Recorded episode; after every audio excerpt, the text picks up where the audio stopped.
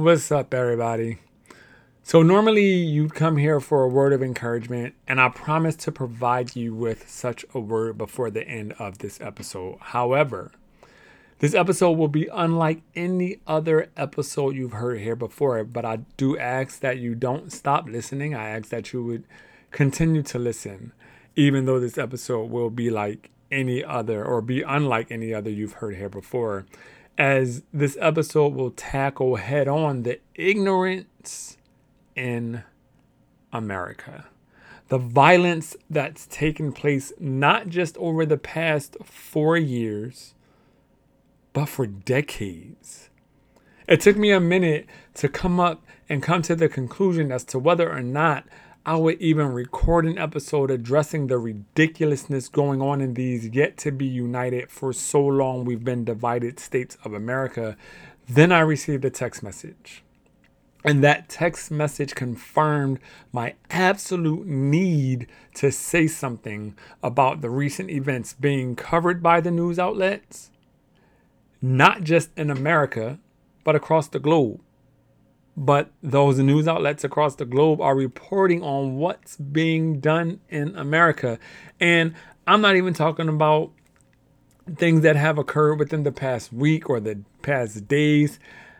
I'm talking about news stories that you know the news media has dropped to make space to cover other stories but that are still relevant issues of the past month of the past year of the past decade what i'm referring to first is the black lives matter movement which was established because black men black women black boys black girls, tell me when you notice the pattern, were being, are being murdered in cold blood.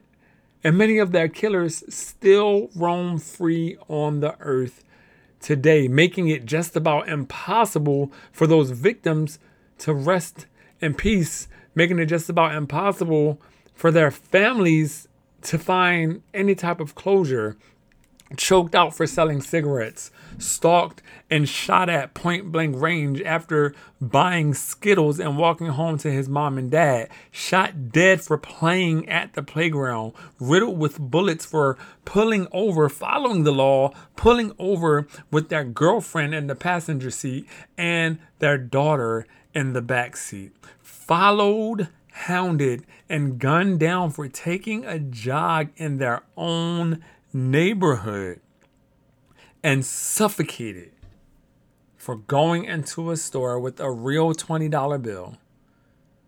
And when the black and brown people hit the streets, marched in protest, held sit ins, and rallied for justice in cities where we actually live across America, because justice isn't justice for us or anyone who looks like us for that matter. At these marches, participants were met immediately, not let's see what happens and then call them in, but no, met immediately with military force, painting a picture of anti terror, shackles, tear gas, rubber bullets, pepper spray, flashbangs, water hoses, and deadly force for protesters of black of the Black Lives Matter movement. All because and, and let me tell you why these marches even started in the first place. Let me let me tell you why you did see some buildings burning. It's because we are tired. This did not happen overnight. How many black people had to be killed and their murderer got off before we were able to be angry? And want to take to the streets. But even when we took to the streets, it was peaceful until once again on the streets, we were attacked. And we were attacked for exercising the rights within the amendments. But they're rights, they're just not right. for us. All right. so now these marches, like the Black Lives Matter movement marches, they took place all over the world from London to Australia to Paris to Berlin. And the only place where the this type of force took place was you guessed it in America. These marches occur because black people and those cultures who are sick of what has been happening to black people in the land of those who are supposed to be free are fed up at this country and how it has treated black people for, let's just say, since we got here. And after all black people have done building this country, she, if, if it wasn't for black people, the White House wouldn't be standing because slaves built that house using the money we worked so hard for to sustain the economy. Because believe it or not, whether you know it or not, whether you want to accept it or not, black and brown people have the buying power in this country, in America. But we're the thugs and we're the hoodlums, right? yeah. So then on the other hand, right on Capitol Hill, blocks away from the White House, at the Capitol building, where congresswomen and congressmen and senators, the current vice president and the future vice president, the Speaker of the House, practically every leader figure in the American government were gathering to confirm the 2020 presidential election. And right outside, white supremacists stormed the building, broke into offices, took pictures in their MAGA hats, defaced government property, put lives of law enforcement in danger, and get this, some of that law enforcement even was seen taking selfies w- with those who were there wreaking havoc children in nearby daycare centers, citizens in nearby homes, those country leaders in and around the Capitol building, and upheld democracy. Put all that in danger and upheld democracy for hours. That mob of people had stronger weapons and munitions than the very police who were supposed to be armed and protecting that building. Those people had military assault rifles, Molotov cocktails designed to set huge fires, and even pipe bombs.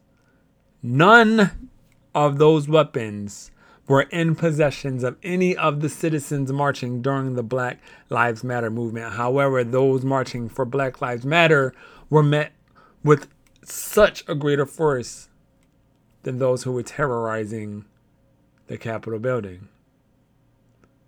Then the so called leader of the so called free world purposely delayed the call for the National Guardsmen and women to go out there to quail the situation. And prior to the terror even occurring, this man gave a speech. And in that speech, he stated, We're going to march to the Capitol. He did not march to the Capitol. During that time, he was nowhere to be found. And he also said, You'll never take back our country with weakness. You'll never take back our country with weakness.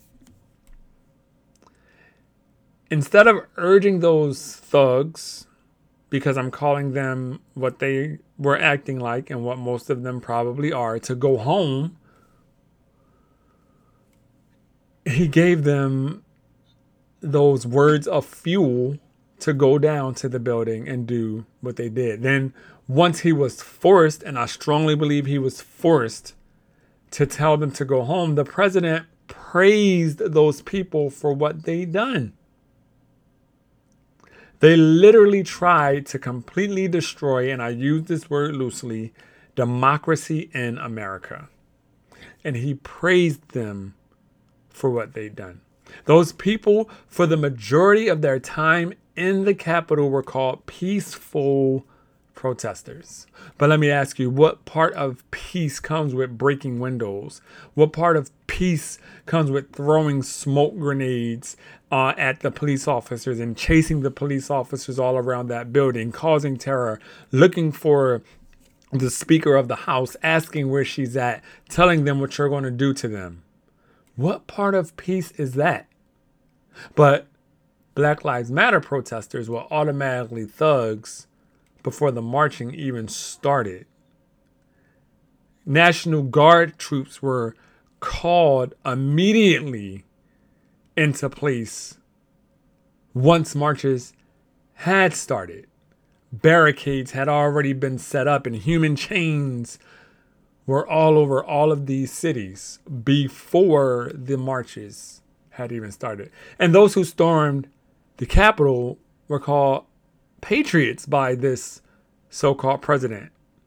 Now, when you chase police officers away from their post and you throw smoke grenades at them and you corner them and you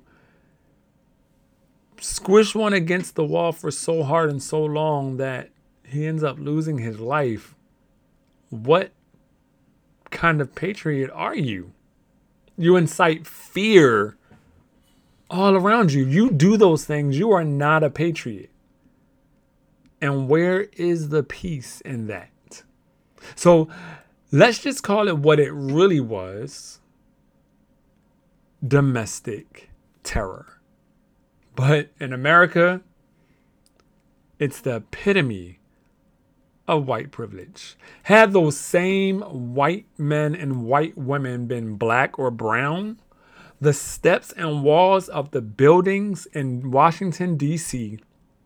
would have been painted red with the blood of not a few, but each and every one present. Not because of the act, but because of the color. And that is the country we're supposed to be happy to live in. And all over the news and you know, you would get these uh, government figures who would say that is not a representation of America. Well, let me tell you, that is a representation of America. That is exactly what America is. Because had Barack Obama been the president, urging people to stand back and stand by, letting them know we're going to march down to the Capitol letting them know you can't take back your country with weakness. He would have been dragged from the Oval Office and thrown out there with those same people who were terrorizing the streets of the Banana Republic, as former President George Bush ingeniously referenced it. See, the American dream for some is making a lot of money buying a big, beautiful home, building a legacy, starting and running a thriving business. That is the dream for some. While the American dream for others is making it back home to our families after a long day at work, making it back to our driveways after driving through an area where we weren't necessarily wanted, kissing our children at night after being pulled over by the police. My point the American dream ain't the same for all of us, just like America ain't the same for all of us. It's justice considered for many, just not us. I'm going to say that one more time. It is justice for many, just not us. Racism is thrown in our faces every single day here in America, whether it's on the television or live and in person on the streets. Every day we're made to believe we aren't wanted here. And if that's the case, if we really didn't, or if, if, if they really didn't want black people on this stolen land, then why bring our ancestors here to begin with? Did you think we were just going to disappear? If you thought that, why they rape the women? It's sad that we are living in the year 2021 and racism is still so prevalent. A change has to come. A change must be made, and it can't take another hundred years for that change to be made, for that change to come. Our children must be taught right from wrong. Hate or love starts at home. Right from wrong starts at home. And with that, I'm reminded of a remarkable quote from the Reverend Dr. Martin Luther King Jr. And he said, Darkness cannot drive out darkness. Only light can do that. Hate cannot drive out hate. Only love can do that. And the time is now to love our neighbor. The time is now to show that love. The time is now to be human. The time is now to show humility. The time is now. I am not a threat just because my skin contains melanin. I love all people. The people I know love all people, even though most of those people have shown us that they don't love us. But again, the time is now to love your neighbor.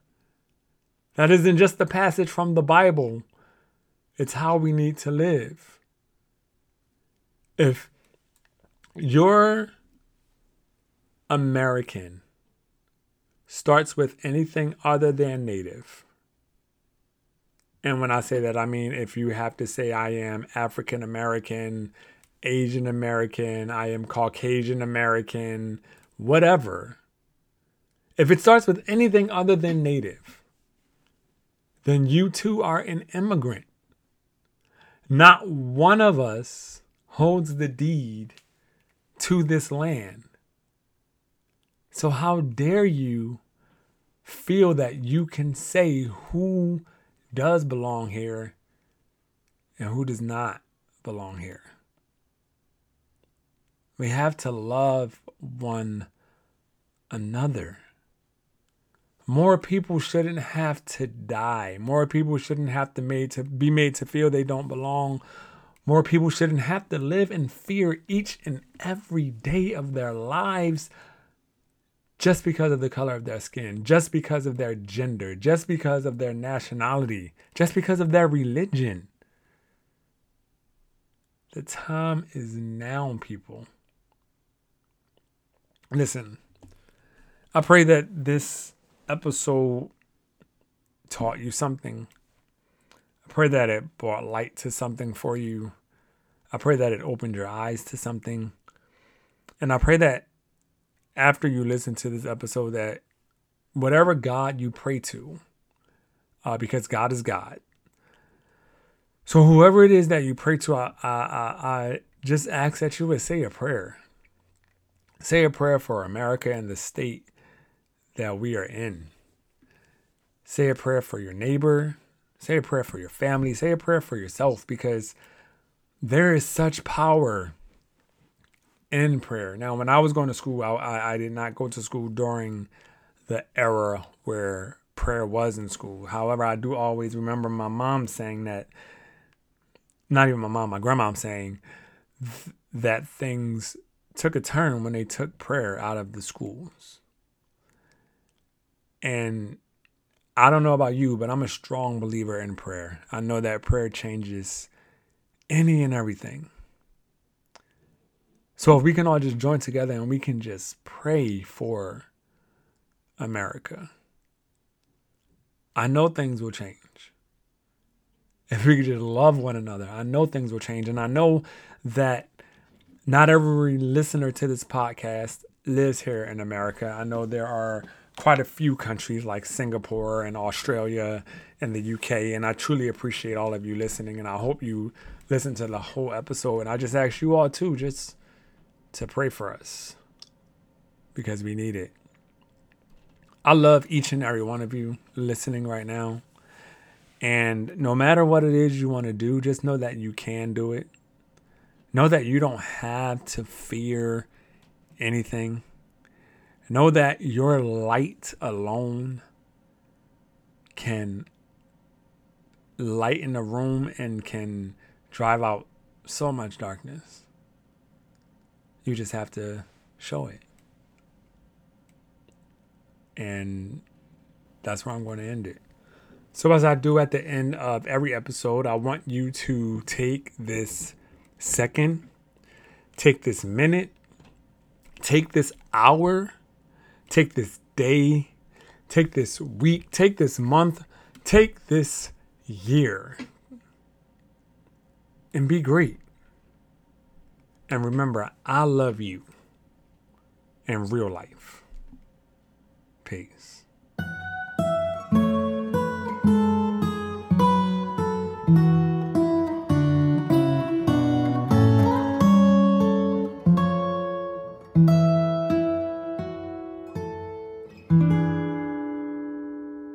I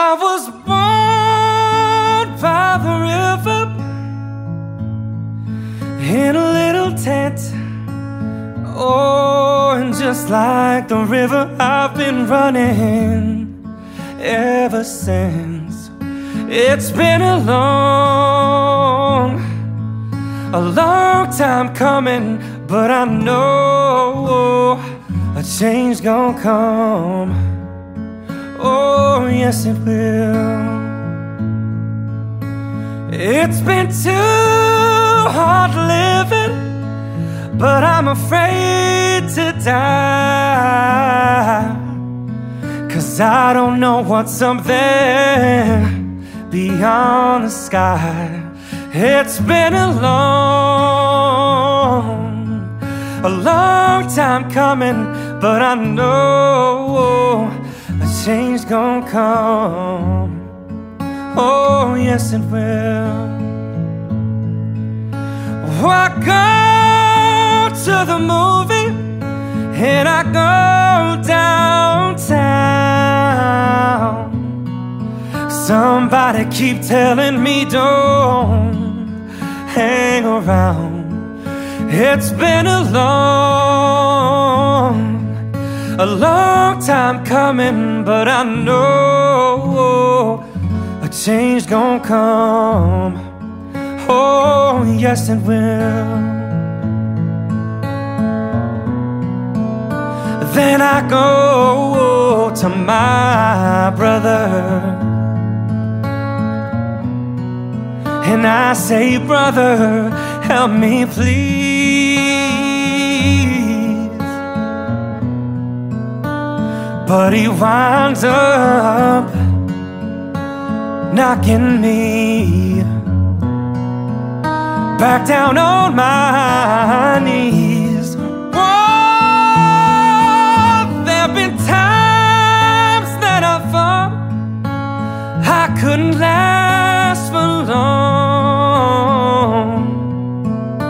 But now I think I'm able to carry on.